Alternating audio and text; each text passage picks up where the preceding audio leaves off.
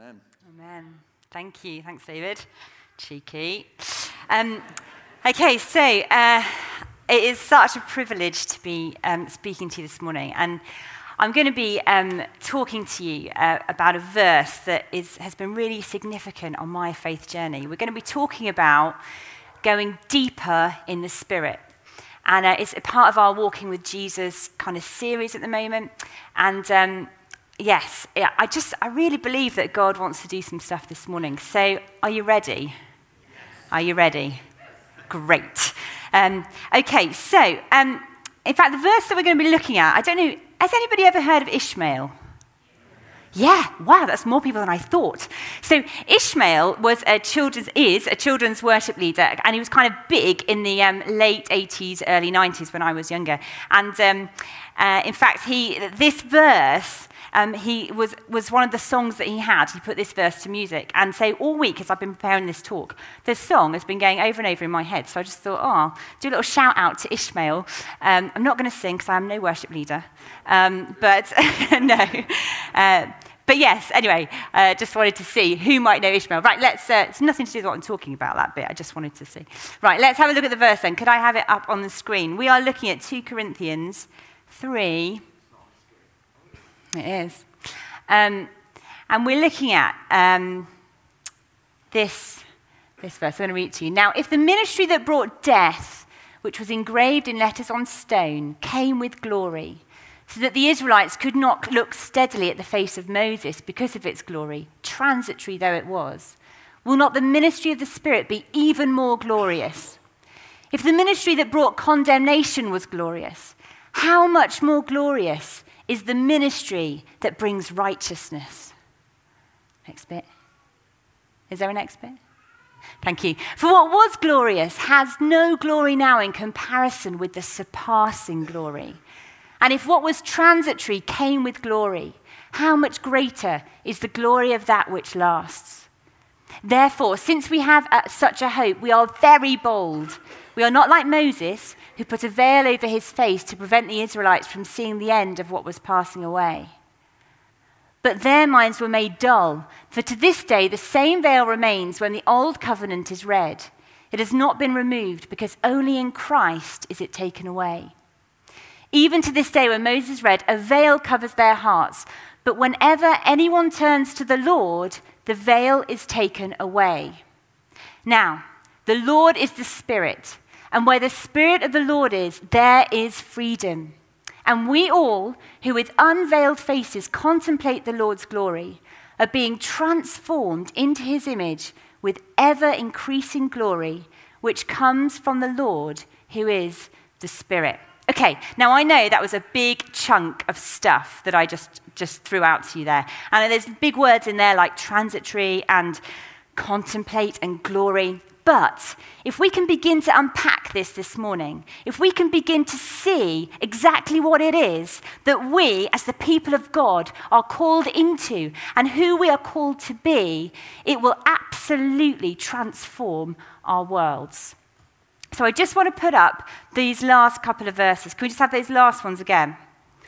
Uh, sorry, from verse, from verse 17. Now, the Lord is the Spirit, and where the Spirit of the Lord is, there is freedom. And we all, who with unveiled faces contemplate the Lord's glory, are being transformed into his image with ever increasing glory, which comes from the Lord, who is the Spirit. Now, let me put this into a little bit of context for you. In the Garden of Eden, we had intimacy with the Father. He created us in his image to be with him, to see his face, to talk with him, to grow to be like him. And then we have sin happen. And then when that happened, it broke that relationship. And there was a wall between us and the face of the Father. So then what we have is we have mediators that come. We have people who stand in the gap. We have the priests, we have the prophets, we have those people who speak to us on behalf of the Father. And the narrative of Scripture all the way through is the pursuit of the Father's heart towards his people, wanting to draw us back into intimacy with him. Now, if we look at Moses, which this verse is talking about, it refers to Moses and it talks about a veil over his face.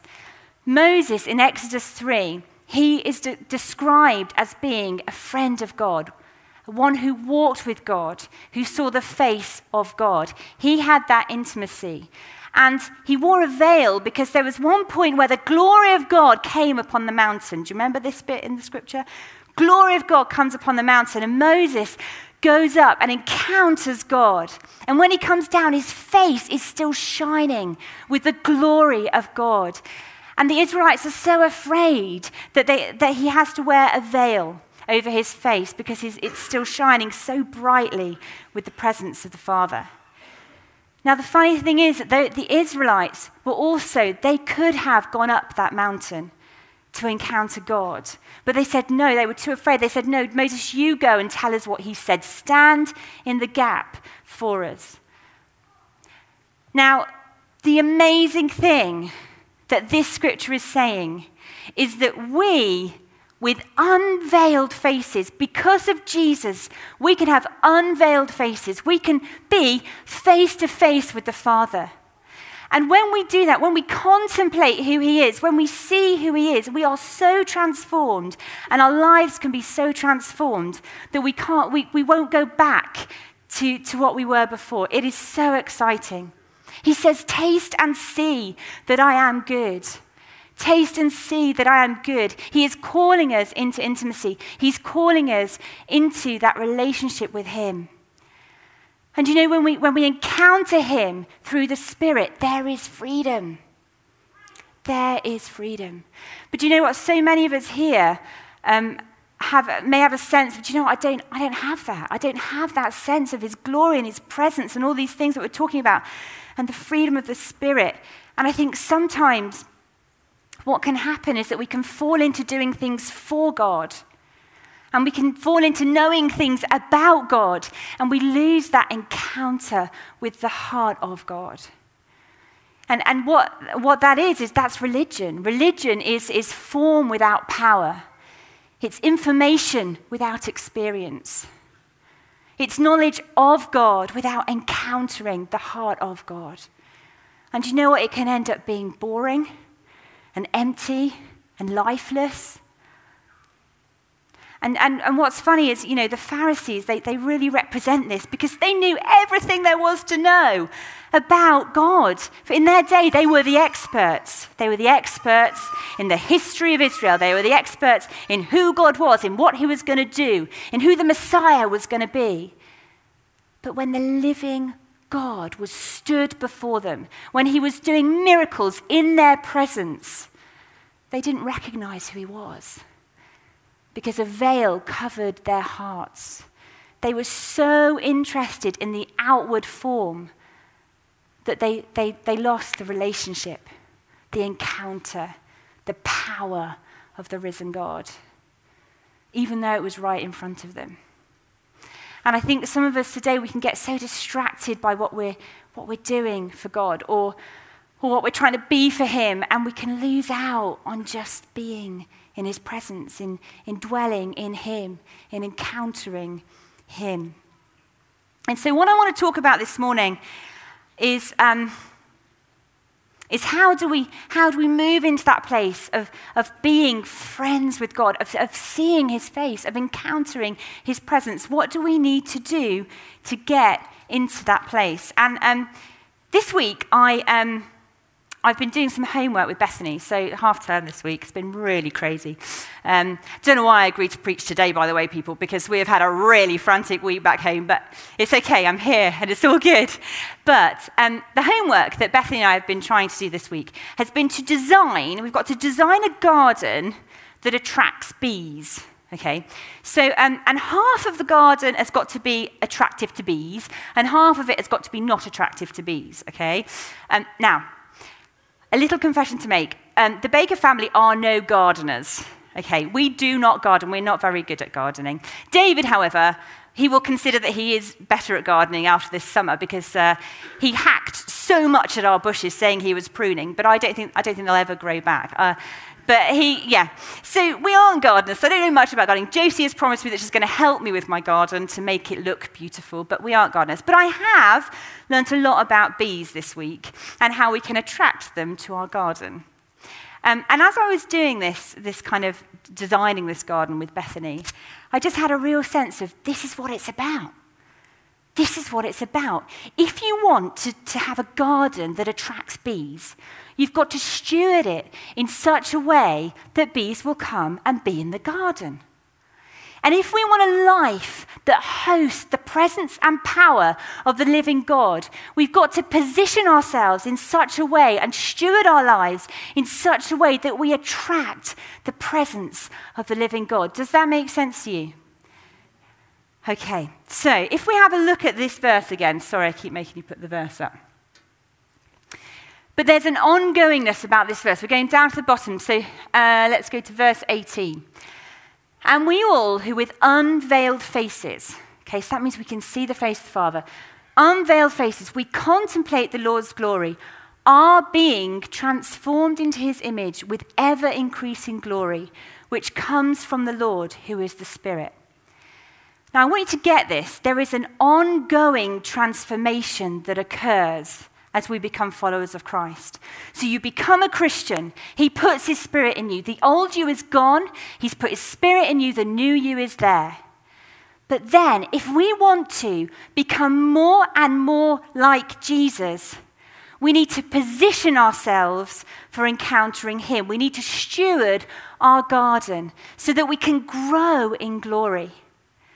If we want to become more fully who God has called us to be, if we want to know more fully who we are, we've got to look in the face of the image of the one who we're created by. Does that make sense? So, how do we do that? How do we position ourselves for encounter? Well, it's about reflection. Can I have my meme picture? So, so there is here, it says, those with the unveiled faces all reflect or contemplate or reflect the Lord's glory and are being transformed into his likeness with ever increasing glory. Now, this is a picture of the moon. The moon reflects the the moon reflects the sun, okay? Now, we, as we look at Jesus, who is the sun, let's say, very good, didn't even think of that before, but we reflect his glory. And as he shines his glory on us, as we spend time with him, encountering his presence and his power, his glory shines on us. And can you see how the moon's reflecting on the water? We then go out and we transform the world around us. Okay, as his power is in us, as we see him, as we are changed to become more like him, we then will transform the world around us. The supernatural will become natural for us as we move out and we learn more of who he is. And it's exciting. This is an exciting journey. But there is also a challenge to it. There is a challenge to it because as we look to Him, He wants to make us more into His image. And that means He will remove from us anything that does not reflect Him. He will cut off from us anything that does not reflect who He is. Because He wants us to live free and He wants us to live full. And that might mean He might call us to lay some stuff down or to throw some stuff off. It might be that, you know, we've tried in our, maybe in our lives, we've tried to cut some corners with encountering Him. So, so thinking of the garden again, you know, one half I said had to, that we have to design to attract the bees. So that's kind of planting things like lavender and herbs, and apparently, apparently there's such thing as a bee hotel. Who knew? Who knew? Anyway, these things attract bees to come. But the other half of the garden, when Bethany was designing the other half of the garden, she put things in there like uh, fake grass, got nothing against fake grass, but it doesn't attract bees. Um, fake grass, fake plants. She put in there pesticides and litter. I mean, it wasn't nice. But, but maybe in our lives, as we're walking our journey with the Father, maybe we've tried to cut some corners in encountering Him. And maybe we've begun to, rather than actually going straight into His presence and seeking out the presence of the Father and His face, maybe there's been painful stuff in our lives. And it's meant, you know what, Father, I can't. I can't do your presence right now. And so, um, so I'm just going to, I'm going to put a little bit of astroturf down here. I'm going to read some good Christian books. Uh, I might even listen to a few podcasts. There is nothing wrong with doing that. But if that is cutting corners to actually coming into the fullness of the presence of God, if that's cutting corners in, in just saying, Jesus, Holy Spirit, come, Holy Spirit, come. I want to meet with you. I want to see your face. I want to bring this stuff before you. Sometimes it costs us to, to, to seek him out. And sometimes when we're in that place of encounter, he might call us to lay something down, as I said before, or throw something off. You know, Paul says, he says, throw off everything that hinders and the sin that so easily entangles and run the race marked out for you.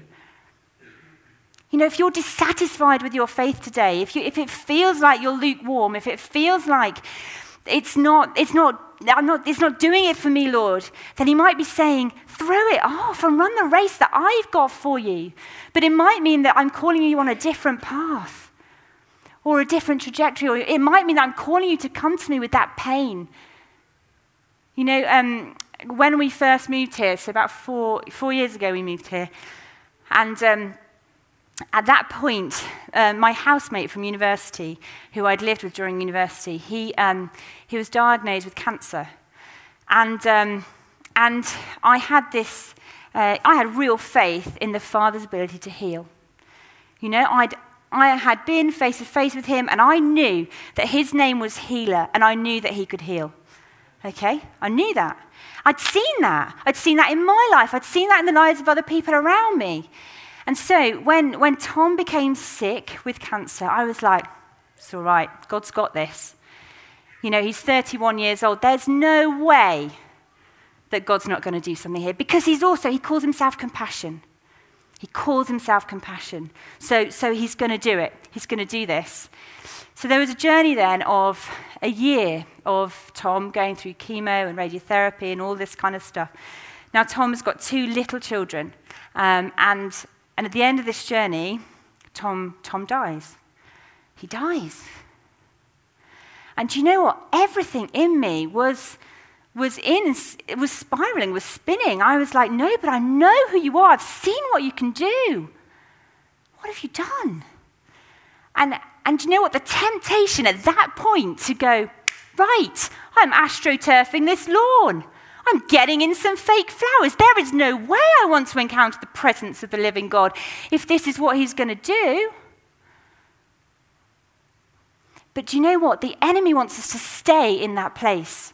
He wants us to stay in the place of pain. And he wants to say, yes, you see, God isn't who he said he was. He did it in the Garden of Eden, people. He said to them, Did God really say that? And he'll bring in the questions and he'll bring in the doubt and he'll challenge everything you thought you knew about who God was. And what God says is, Come to me. Come to me. Come to me.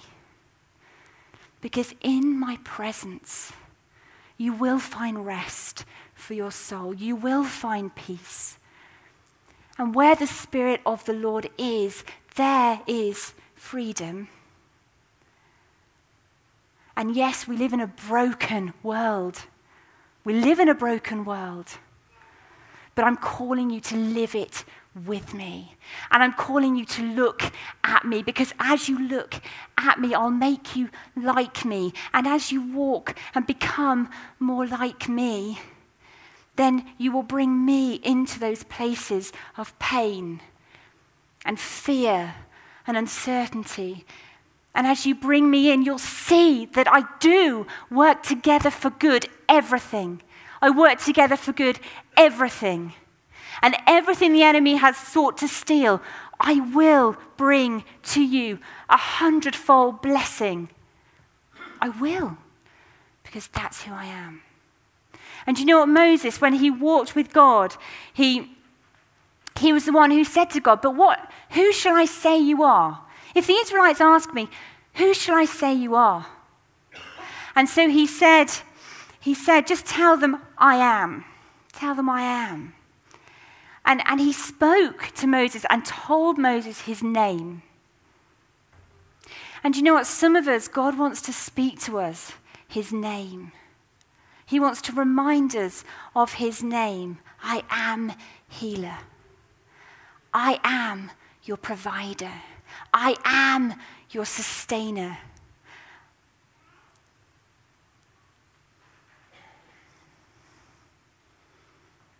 There is so much more. There is so much more.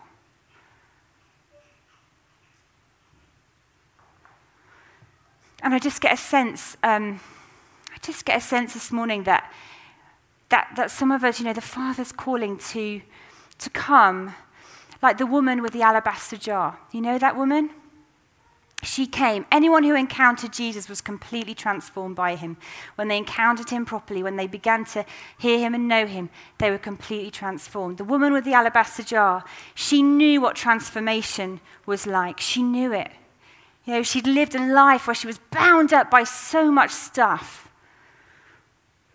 And Jesus, Jesus completely transformed her. And what does she do? She takes everything she has, the, the, the perfume, which is everything, it's, it, it's cost, it's her whole life savings. And she comes to him, and she comes into this room of people who are critical and cynical and, and, and, and looking at her as she comes as this sinner to the feet of the Father, and she breaks the jar all over his feet. And the whole room is filled with the perfume and the fragrance of what she's just done. And there's people sitting there and speaking out and saying, What have you done? There's your whole life savings you just poured out at the feet of Jesus. And do you know what he says?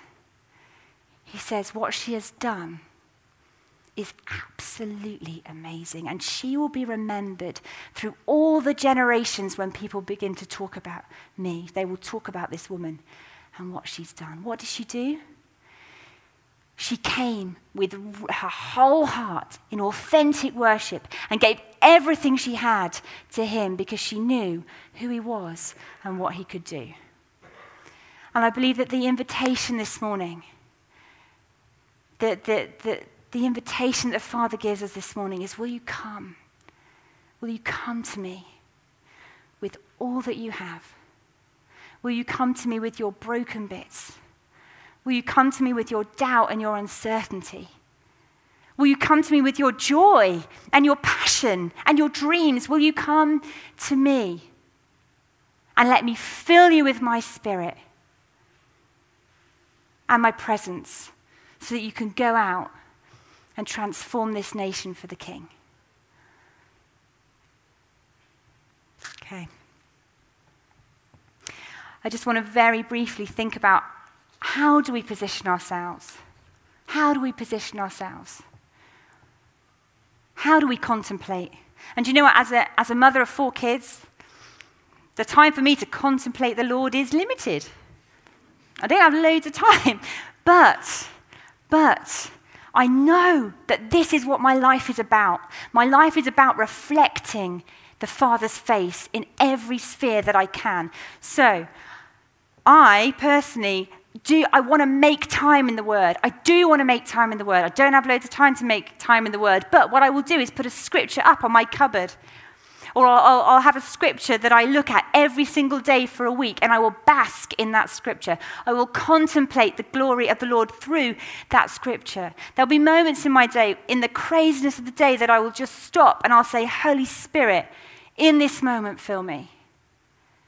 It's not, it's not impossible. I'm not saying that what you need to do is to, to, to leave your jobs and go off and, and, and join a convent. That's not the thing. It's just in your, in your walk, in your daily walk, it's inviting him in. And it's those moments where you spend time just looking at his face. Does that make sense? Okay. Right. Um, what I'm going to do is I'm just going to ask you to stand.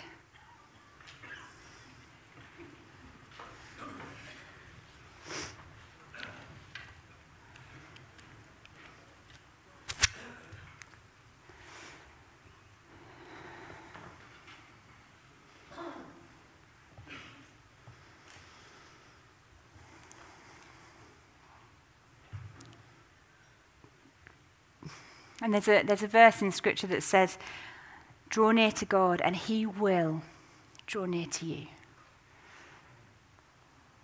And so, what I want, I want to invite you to do is just to hold out your hands in this moment.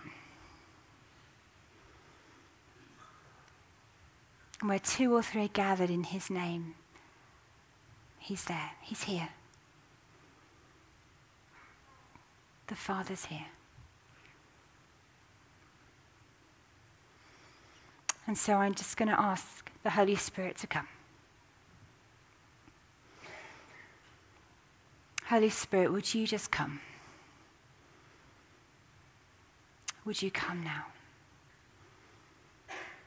Lord, here we are your children, your children who you love with a passion such a passion that you went and died so that you could have intimacy with every single one of us. And Lord, we thank you for your spirit that brings freedom. So, Lord, would you come and would you fill us right now? We're just going to wait. We're just going to wait.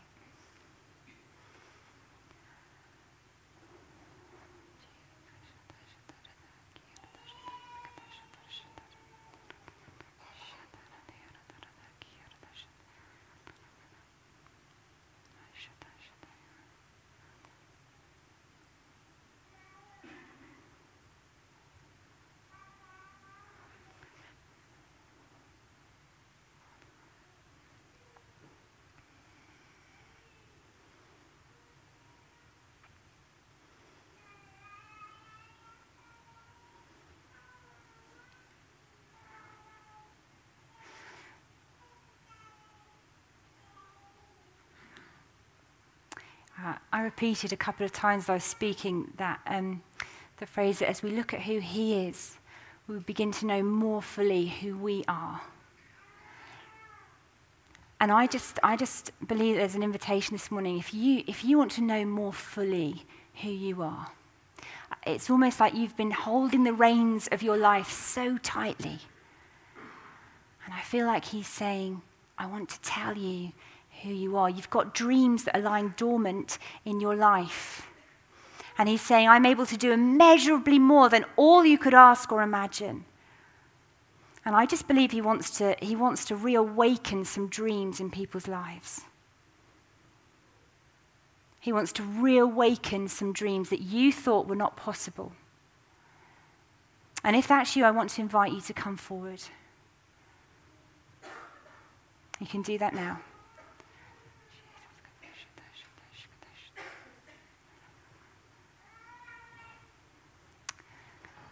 And I believe that there's some other people here. And when I talked about um, the pain of, of what you thought that God was or who He was, and, and you have felt disappointed. And actually, I feel like He just wants to come and minister into that place. And He wants to come with His presence. And He wants to just bring a healing so that you can be free of the weight of that. That you can know again that He is trustworthy and He is faithful. And so, if that's you, if you know you've got some stuff that's just been weighing you down, I want to invite you to come forward as well.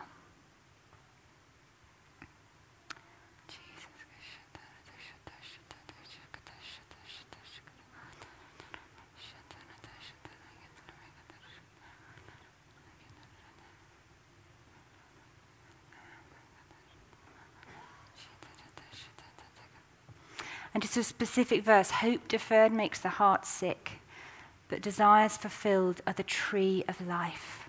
I feel like there's people here with hopes that have been deferred, and the Father wants to speak into that place right now. If you feel like you've got a hope that's been deferred and it's made your heart feel a bit sick, I believe the Father wants to speak. So, so I want to invite you to come forward as well. And if you don't want to come forward, you can turn to the person next to you in your seat and just say, Pray.